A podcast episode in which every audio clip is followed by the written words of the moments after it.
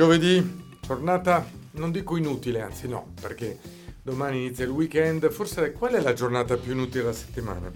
È il martedì. Anche secondo me, sai? Il lunedì, dai. Il lunedì è, è inutile, però sei, co- sei conscio di quello che hai vissuto. Comunque, in un modo o nell'altro, oggi giovedì dobbiamo tenercelo, anzi oggi è la fine di giovedì e tra capo e collo qui a Guido 7 dobbiamo subire quello che ci propone il calendario. Un saluto a Marco, a Dionigi e anche a Ottavio per questa puntata durante la quale andremo a raccontarvi un po' di ugole. Infatti l'ho sentita anche nella, pimpante, più acuta sì, del ma solito. del solito sì. Oggi è un po' meno arrugginita, sentila qua perché si parlerà di cantanti che hanno fatto famosa, che hanno reso famosa l'Italia in giro per il mondo e non per la musica leggera, non per le canzonette, senza offesa per nessuno. Quindi qualcuno che è andato oltre, ha toccato il mondo della lirica, ha toccato il mondo dell'opera. Potete già capire chi sono i due protagonisti di Guido alle 7 per questa puntata che speriamo vi piaccia e che speriamo possiate seguire tutti insieme appassionatamente con noi da adesso fino alle 8 abbondanti. Sigla. in collaborazione con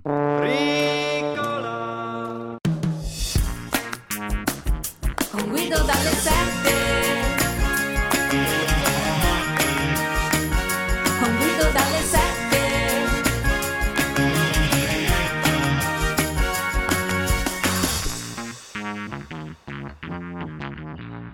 Bentornati amici, rifacciamo l'appello, l'appello del giovedì, in questo caso Marco c'è, Ottavio, Ottavio c'è cartonato ma torna. Un saluto anche al mio amico Dionigi, il napoletano che non ti aspetti, il giovane vecchio, ne abbiamo trovati di epiteti Non dire brutte parole. No, è un ep- esatto, epiteto lo dici a tua sorella.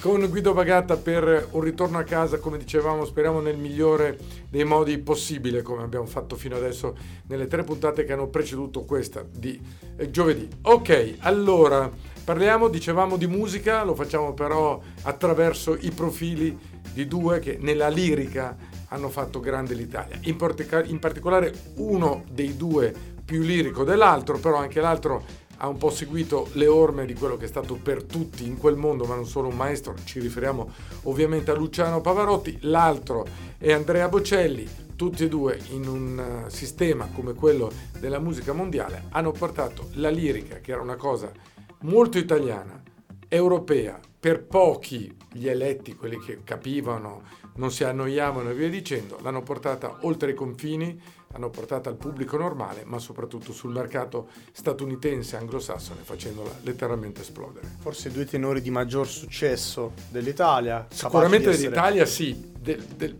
del mondo poi possiamo aggiungercene delle altri, so Placido Domingo, uno che un po' prima di Pavarotti aveva già cominciato a sdoganare questo tipo di musica, però a commercializzarla, cioè a mettere insieme la musica lirica e quindi l'opera alla musica di tutti i giorni, direi che entrambi hanno contribuito in maniera fondamentale. Poi c'è per esempio mi viene in mente chi ha seguito le loro orme come il volo, che allo stesso modo di Pavarotti e di Bocelli è molto apprezzato negli Stati Uniti, quindi la scuola italiana di tenori effettivamente è molto amata all'estero, il capostipite è stato Luciano Pavarotti, poi c'è stato Bocelli che c'è ancora amatissimo in America ma non soltanto, e anche il volo Perché però che sono i più giovani. Ovviamente per Pavarotti che non c'è più, non possiamo avere la contro cioè praticamente la risposta sua. Bocelli dovunque vada in America, quando lui ha voglia riempie un palazzo da 20.000 persone. In ogni momento, cioè se è a casa e con la sua compagna decide di comprarsi, non so, un, un villino a Forte dei Marmi, cosa facciamo per finanziarlo? Due tappe in America e si compra la casa più bella del mondo. Io di persona ho visto a Denver, in Colorado, il Pepsi Center, che adesso ha cambiato nome, comunque lo stadio coperto di Denver dove giocano i Nuggets di basket, con i bagarini fuori, con 20.000 persone dentro, impazzite in Colorado, a Denver, per Andrea Bocelli. Non si chiama più Pepsi Center purtroppo, ha cambiato nome, ma chi se ne frega, sempre quello è. Credo che avesse preso Ball Arena può Ball essere. Arena, Ball Arena, ma essendo forse fallita la- l'azienda della Ball, comunque Ball Arena, quella è lo stadio di Denver, gremito di folla per un concerto di Bocelli. Che è molto apprezzato, ma anche Luciano Pavarotti lo è stato, uno che riempiva qualsiasi palazzetto, poi ho portato anche un po' di numeri perché non erano solo palazzetti, ma anche parchi, via dicendo. Stadi, Tra l'altro loro gli americani non credo capiscano particolarmente né l'italiano né quello che dicono, quindi loro veramente sono amati per la voce e per il talento che hanno da quel Ti punto di potrei vista lì. dire tu di Bruce Springsteen, capisci quello che dici? Eh, qualcosa però vado Qualcosa. a vedere i testi. Eh, Con la lirica poi è ancora più difficile secondo me capire. Ah, io da sì. italiano a volte trovo difficoltà. No, però ti dico, noi italiani in generale, la gran parte degli italiani che ascoltano canzoni in inglese non si soffermano a comprendere il testo, l'ascoltano e basta. Quindi possiamo dire che più o meno può essere la stessa cosa per un anglosassone su una canzone come Vincerò di Pavarotti, magari Vincerò sì, si sa cosa vuol dire, durante il testo anche chi se ne frega per loro va bene lo stesso. Poi puoi provarla a fare anche tu, magari cantando a fine puntata. Mi fai un'aria No, di, di vincerò. No, è una Scaldiamo polmoni, diaframma. Mi emoziona sempre, il diaframma io non lo so usare né per cantare né per respirare, dovremmo imparare tutti perché è il sistema per preservare i nostri polmoni, per riuscire a fare due cose contemporaneamente, perché tu quando vedi sul palco Madonna piuttosto che Bruce Springsteen che per tre ore corrono, saltano e via dicendo e non hanno mai il fiatone quando cantano, ti chiedi ma come è possibile? La risposta è sono sicuramente in forma, ma anche perché cantano col diaframma e quindi i polmoni non vengono coinvolti. Frankie Goes to Hollywood, non so se cantasse col diaframma, però cantava bene ai tempi anni 80, questa è la loro, cantava lui con il suo partner, comunque la sua o la loro canzone di maggior successo, Relax, qui a Guido dalle 7.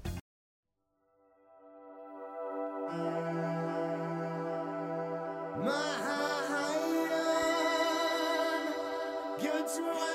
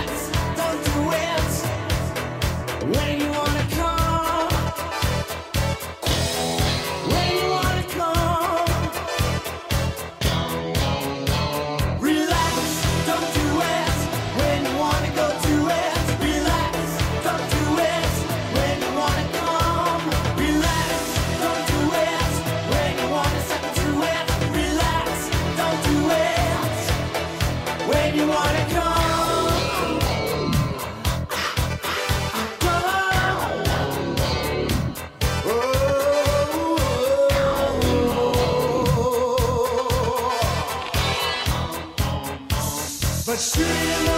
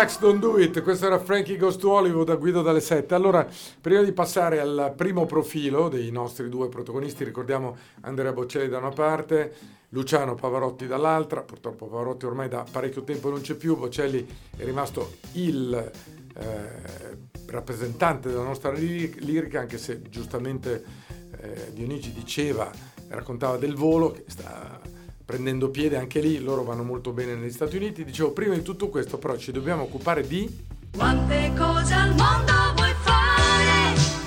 Costruire, inventare, ma trova un minuto per me. Cedrata Tassoni, come me non c'è nessuno. di Tassoni, ma oggi non parliamo della cedrata, parliamo di qualcosa molto vicino alla cedrata, ovvero la tonica Tassoni. Tonica Tassoni che è stata ribrandizzata anche lei come tutti i prodotti del marchio di Salò. La tonica Tassoni che è qualcosa di completamente diverso rispetto alle altre toniche perché ha la freschezza degli aromi del cedro e le note, le note amare del legno di quassio che si armonizzano così per regalare una tonica unica nel suo genere. Ho scoperto io, tra l'altro ho le toniche e mm, a me piace, a differenza di tanti altri, bere anche la tonica senza nessun'altra cosa, cioè non usarla come base per un mix con, ne so, col gin piuttosto con la vodka. Ho scoperto che ci sono gli appassionati di eh, tonica, chiaramente legati al, al mix che fanno. E quindi la tonica Tassoni con il cedro, con questo profumo diverso, sta prendendo molto piede perché mi dicono che unita a particolari tipi di gin, tra questi proprio il gin Tassoni, eh, ottiene un, si ottiene un risultato davvero unico perché al gusto eh, si percepisce questa leggera dolcezza ma poi anche un po' di acidità che è equilibrata e poi questo retrogusto amaro che è poi il classico poi della tonica che si sposa perfettamente con la sensazione del frizzante che però non è troppo esuberante come altre toniche e lo potremmo definire tattile, il tattile frizzante. Molto bene, quindi mi raccomando, oggi, domani, quando vi capiterà, se sarà per un gin tonic, per un vodka tonico, anche solo per bere qualcosa di diverso, la tonica Tassoni che è davvero unica. Grazie a Tassoni, noi proseguiamo e iniziamo da Luciano Pavarotti. Modenese, nato nel 1935 e il papà a Modena era un fornaio dell'arma dei carabinieri che in realtà era appassionato di musica, tant'è vero che nel tempo libero si dilettava a cantare a livello amatoriale in un'associazione di coristi che però non erano professionisti e fu proprio il padre a trasmettere a Luciano Scusami, Pavarotti. lui era il fornaio il dei carabinieri. fornaio, sì. Cioè, cosa vuol dire? Pavarotti era il figlio No, del fornaio dell'arma dei Perché carabinieri. i carabinieri avevano un forno. Avevano probabilmente la caserma e li- uno che forniva il cibo ai, forna- ai carabinieri. Ah, Non un carabiniere che faceva il No, panettiere. no, no. Cioè, Era il praticamente- fornaio nell'arma, Sì, no il fo- dell'arma. Ah, ho carabinieri. capito. Il fornitore dei carabinieri Sì. per quanto riguarda appunto le pagnotte. Un fornaio con la passione per la musica Ok. e per il canto lirico, tant'è vero che è stato appunto il papà di Pavarotti a trasmettergli la passione, anche se il giovane Luciano non intraprende all'inizio la carriera da professionista, evita il conservatorio, si dedica invece all'insegnamento, tant'è vero che diventa docente di educazione fisica, insegna nelle scuole per due anni, nelle scuole elementari, poi eh, decide di des- mettere nel cestino la carriera da insegnante e riprende gli studi di canto, comincia a provare la sua carriera. Primo successo nel 1955, quando durante un festival in Galles, si chiama Festival di Llangollen, vince il primo premio in un'esibizione corale assieme al papà, che appunto era appassionato, recitava, cantava in questo coro di non professionisti. Poi l'exploit di Pavarotti non poteva che arrivare negli Stati Uniti, in particolare il giorno X, il giorno fondamentale della carriera di Pavarotti, è stato il 17 febbraio 1972, quando canta al Metropolitan Opera House di New York,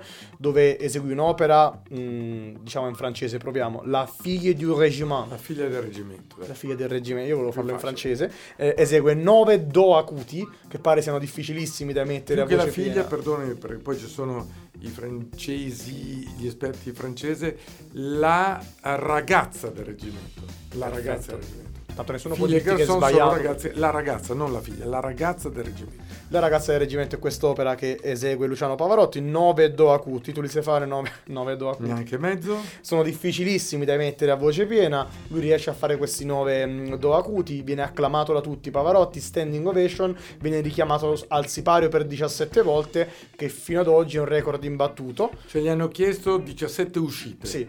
non bis, eh, uscite classiche del fondo lirica, ma non solo, per ricevere le ovazioni. Poi torni dentro, senti un attimo com'è la sala, se c'è ancora fermento, se non hanno acceso le luci, se la gente non sta cominciando già a alzarsi, capisci che devi tornare fuori. Lui l'ha fatto 17, 17 volte ed è anche il record dell'opera di New York, dove poi è rimasto in cartellone fino al 2004. Circa 380 spettacoli lui ha preso parte eh, in America a New York. Poi il nome di Pavarotti diviene famoso in tutto il mondo, partendo da New York, grazie alle opere trasmesse anche in tv. Lui è stato uno dei primi lirici ad essere mostrato in tv negli Stati Uniti. Poi numeri pazzeschi ovunque, per esempio 50.000 spettatori allo stadio di San Paolo in Brasile, 330.000 persone ad ascoltarlo ad Hyde Park a Londra, 200.000 a Central Park, tanti Grammy Award, dischi d'oro, sem- anche dischi di, pa- di platino. Non è semplice per un lirico diventare così famoso anche dal punto di vista commerciale. No, assolutamente no, con un eh, Pavarotti che piano piano aveva 37 anni quando ha iniziato il suo vero successo americano, piano piano poi eh, prende piede e diventa l'Italia, un po' come Armani adesso, il nome italiano che faceva e fa ancora la differenza, anche se essendo scomparso nel 2007 stanno passando un po' troppi anni, era Pavarotti. Pavarotti era il classico, ehi Pavarotti, do you know Pavarotti? Suona anche bene, no? Eh, pronunciato all'inglese. Grande amica di Pavarotti ehm, è stata Cher, Cher che chiaramente era un'icona negli Stati Uniti e Pavarotti proprio negli anni 70 quando stava prendendo piede Cher era non all'apice della sua carriera perché la sua carriera è ancora all'apice però comunque stava facendo la differenza con tante canzoni. Non con quella che andiamo a sentire adesso che è un po' più avanti nella storia della musica. Tra l'altro lo sai che questa canzone Cher con Believe è la prima che ha avuto l'autotune. Prima volta che è stato usato praticamente il famoso cursometro, la macchinetta per truccare la voce. Maledetta Cher, direbbe Pavarotti, con quella voce che hai non avevi bisogno e soprattutto hai cominciato una specie di valanga che ci ha sommersi tutti. Ripeto che se io fossi il direttore artistico del Festival di Sanremo, io vieto... Banni la tua Assolutamente sì, ma ci mancherebbe altro. Se vuoi partecipare a Sanremo, visto che canti in diretta, il tuo microfono non può essere alterato da una macchinetta. Detto ciò, questa è Share con Believe a Guido dalle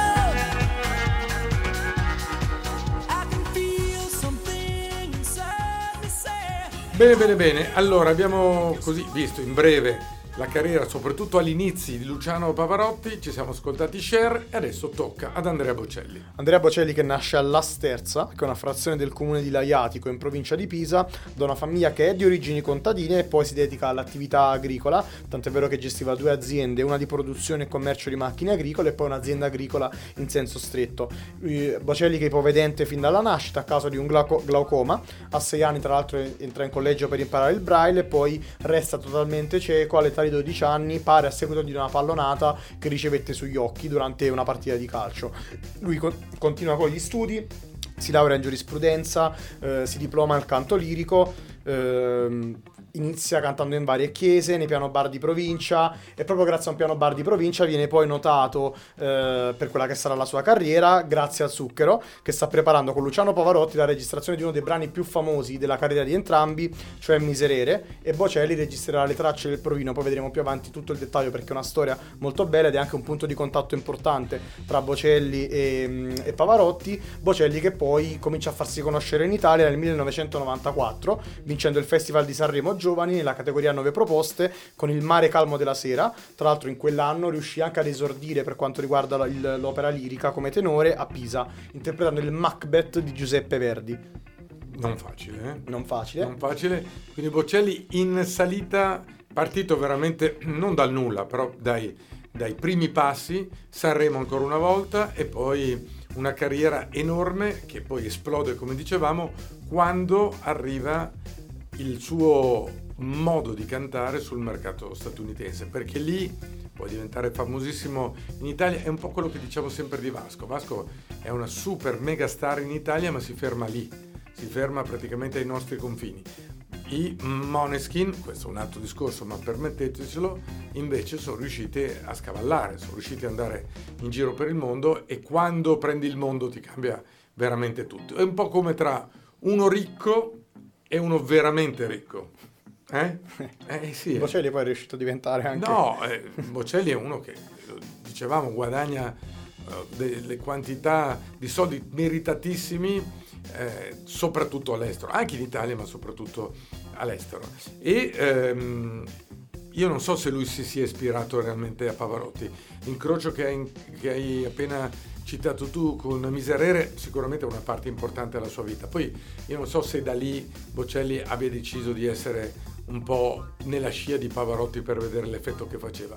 In un modo o nell'altro comunque è riuscito nel piano di diventare una superstar. E poi sicuramente ci sono stati altri due momenti importanti nella carriera di Bocelli che hanno permesso di farlo conoscere al mondo. Il primo è dopo il Festival di Sanremo del 1995, quando canta con te partirò, lui non vince ma arriva quarto. A un certo punto ehm, questa canzone viene riproposta in una versione inglese durante la cerimonia d'addio de- allo sport del pugile tedesco Henry Musk, che era molto apprezzato non soltanto in Germania. Questa versione inglese, cantata con Sarah Brightman, si chiamava Time to Say Goodbye, fu utilizzata come messaggio d'addio, diciamo, del pugile. Questo evento fu seguito dai media in tutta Europa, non soltanto in Germania, e quindi Bocelli riuscì a farsi conoscere grazie a questa interpretazione in inglese della canzone e soprattutto cantandola al vivo alla cerimonia eh, di inaugurazione, diciamo, della finale di Champions League, prima della partita, ehm, prima del fischio d'inizio, cantò l'inno della Champions e questi sono stati due momenti fondamentali che hanno permesso a Bocelli di farsi conoscere in Europa A e Roma, poi negli Stati l'altro. Uniti. A Roma, Tutta sì. inglese.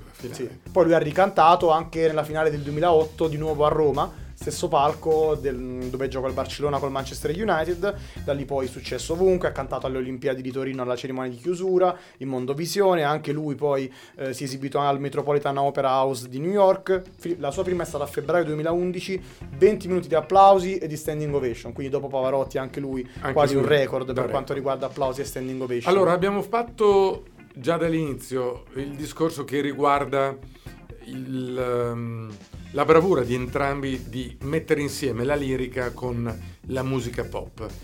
In questo tipo di operazione Pavarotti è stato veramente un precursore, ha capito, anche grazie a chi lo gestiva, comunque ha compreso che se voleva uscire un po' dal mondo della lirica totale, secondo me anche perché si divertiva anche nel resto, cioè nella musica lirica era una specie di icona, ma se voleva divertirsi ancora di più, diventare realmente una popstar internazionale, che per uno che fa il tenore e anche non è facilissimo perché sono due cose completamente diverse. È un po' come, permettetemi il paragone, un pilota di moto tipo Valentino Rossi adesso sta, eh, sta correndo nello sport prototipi, ma va in Formula 1, quindi da 2 a 4 ruote e magari riesce a vincere anche lì. In questa operazione di eh, Pavarotti c'è l'idea che gli viene proposta da Bono, da Bono Vox degli U2, per una canzone che ha fatto la storia più di qualsiasi altra perché rappresenta quello che è successo nella guerra di Jugoslavia tra eh, Croazia e Serbia tra le varie fazioni. E quello che è accaduto a Sarajevo con lo scandalo dei caschi blu olandesi che si sono girati dall'altra parte hanno lasciato eh, che si fossero si perpetrassero i massacri tutto quello che sappiamo della storia il tutto è riassunto in una maniera clamorosa nella canzone che adesso andiamo a ascoltare quindi gli U2 con la partecipazione straordinaria di Luciano Pavarotti in Miss Sarajevo a Guido dalle Sette.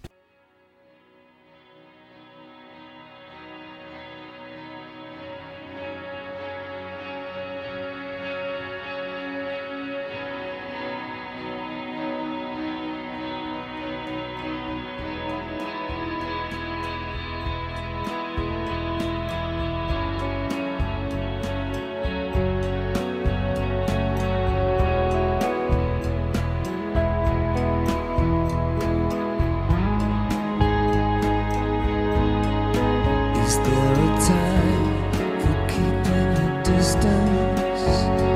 A time to turn your eyes away?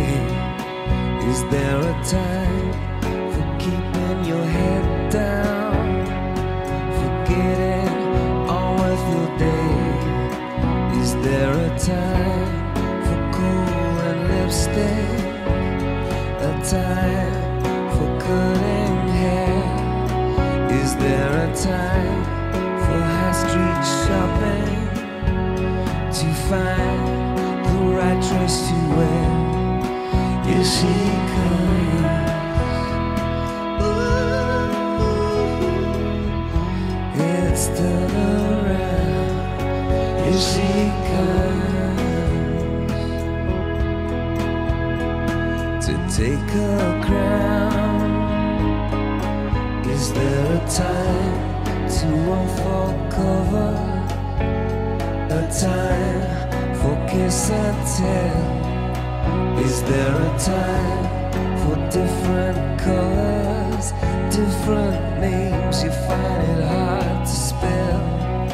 Is there a time for first communion? A time for E17?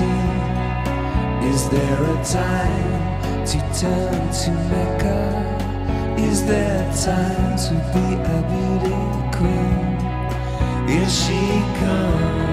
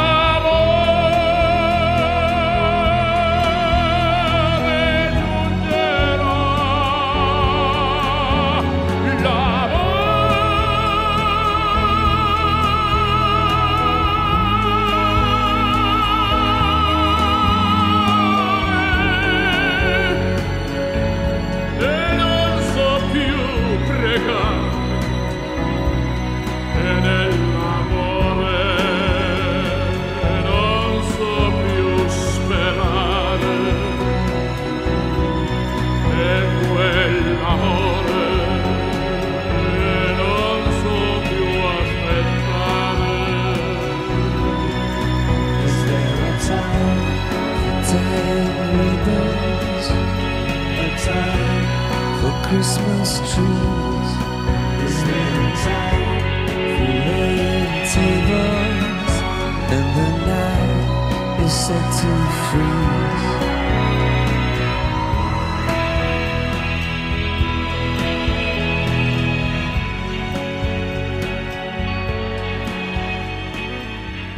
Allora, già questa canzone senza Pavarotti è meravigliosa. Se la pensiamo, l'abbiamo appena ascoltata, con gli insert eh, del nostro eh, tenore diventa una canzone clamorosa. Ogni volta fa venire i brividi per come è scritta, benissimo, dagli U2, per come è prodotta e tutto il resto. Complimenti a loro e complimenti anche a...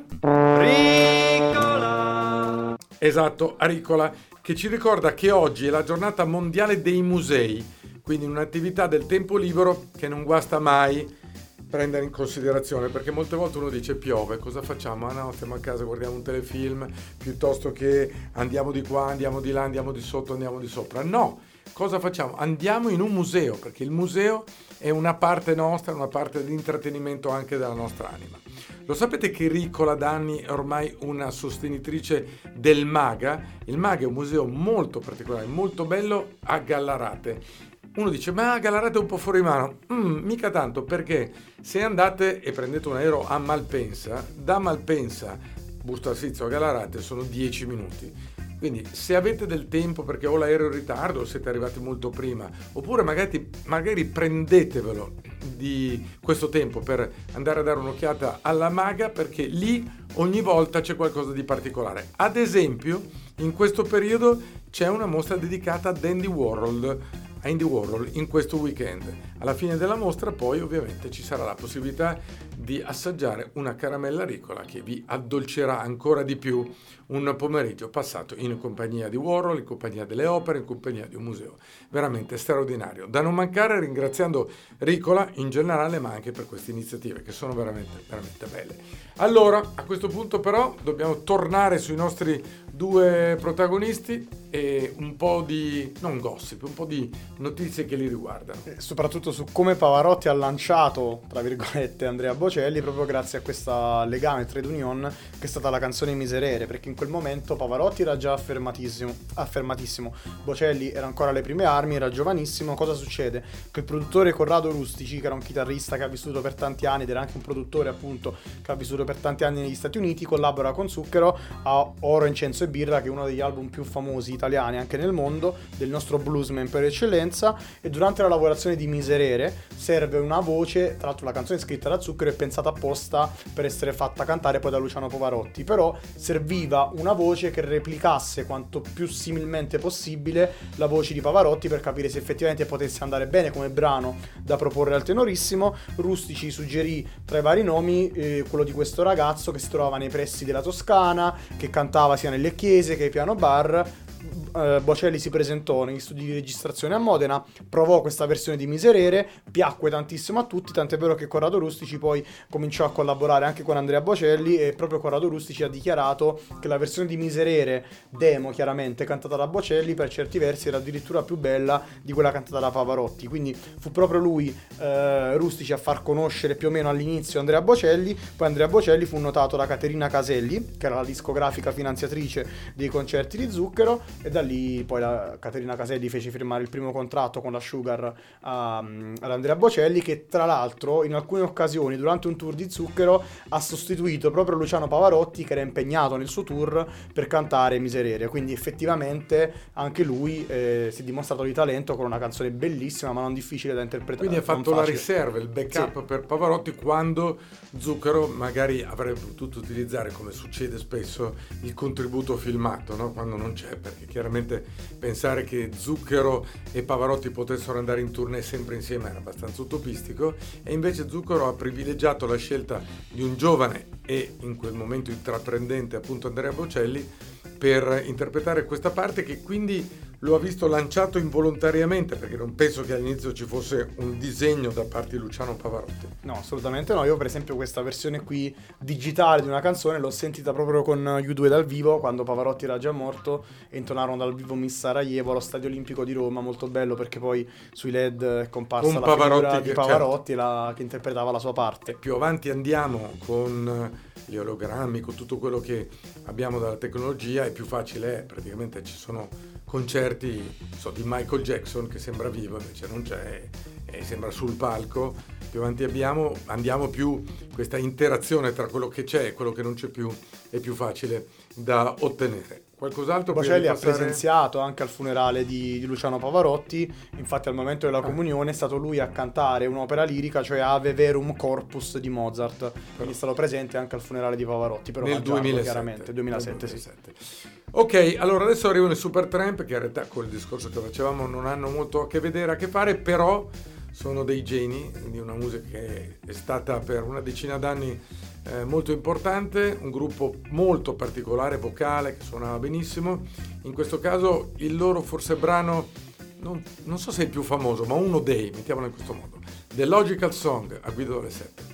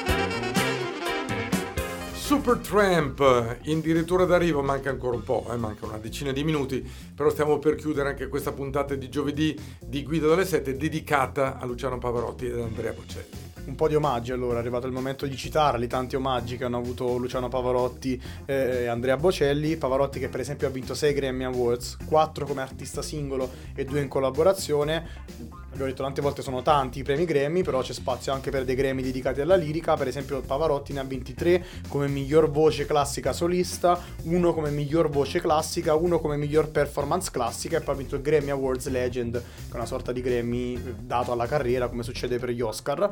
Poi nel 1999 per omaggiarlo gli fu dedicato anche un asteroide, tale 5203 Pavarotti si chiama, mentre l'8 febbraio 2006 parlavamo di Miss Sarajevo, gli è stata conferita appunto la cittadinanza di Sarajevo per tutto l'impegno dell'artista in favore dei bambini bosniaci dopo la guerra, ma anche e soprattutto grazie a questa canzone Miss Sarajevo che come dicevi eh, scritta da Bono, cantata da U2, da Luciano Pavarotti e dal produttore Brian Eno, con lo pseudonimo tutti e tre si chiamavano Passengers per l'occasione per produrre questo brano brano di denuncia contro il conflitto in Bosnia, contro il modo in cui la comunità internazionale si era non si era opposta eh, alle barbarie che stavano accadendo in quella parte dell'Europa. Poi 24 agosto du- 2022, quindi tanti anni dopo la morte, 15 anni dopo la morte, a Los Angeles è stata anche posata la stella dedicata a Luciano Pavarotti sulla Walk of Fame. Oltre a tutto ciò ha ricevuto anche due lauree honoris causa, una ipotizzabile giusta in scienze dell'educazione, l'altra in medicina veterinaria, che non so cosa abbia a che vedere, Anch'io però quando ha avuto vista- una laurea honoris causa in medicina Evidentemente sapete che Pavarotti è di Pesaro,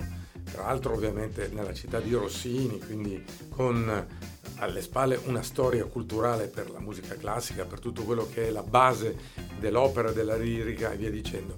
Però io voglio andare a cercare se Pavarotti magari avesse investito dei soldi in cavalli, avesse comprato qualche puledro da far correre, perché è curioso, ci deve essere qualcosa. Una Anch'io l'ho motivazione ci deve essere. Assolutamente sì, perché...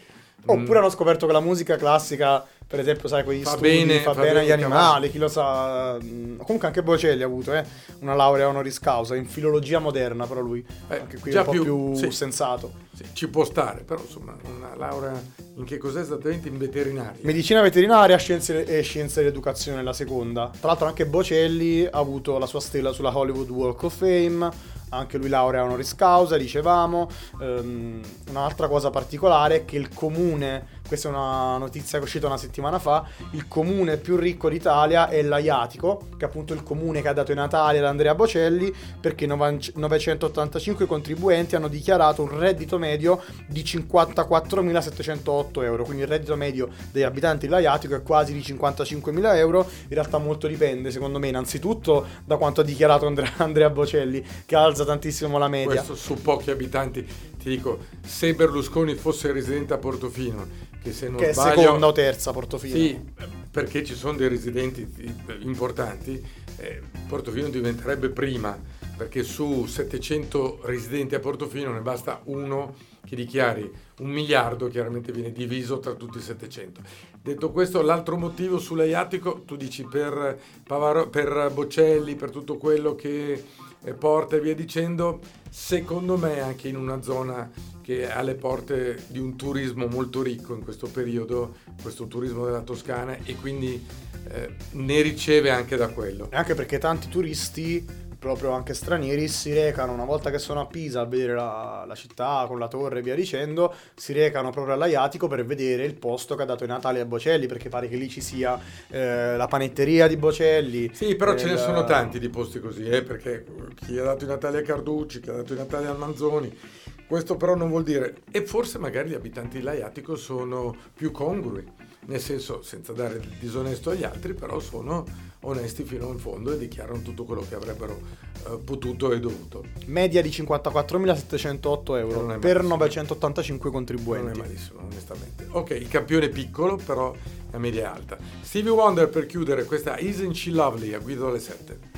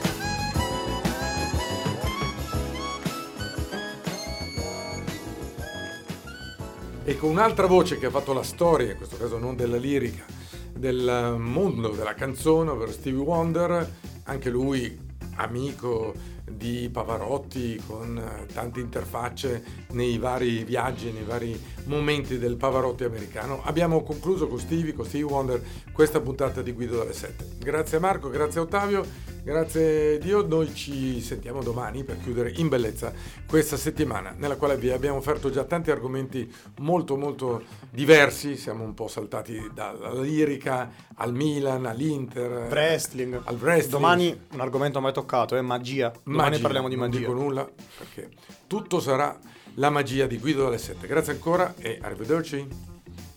In collaborazione con Rico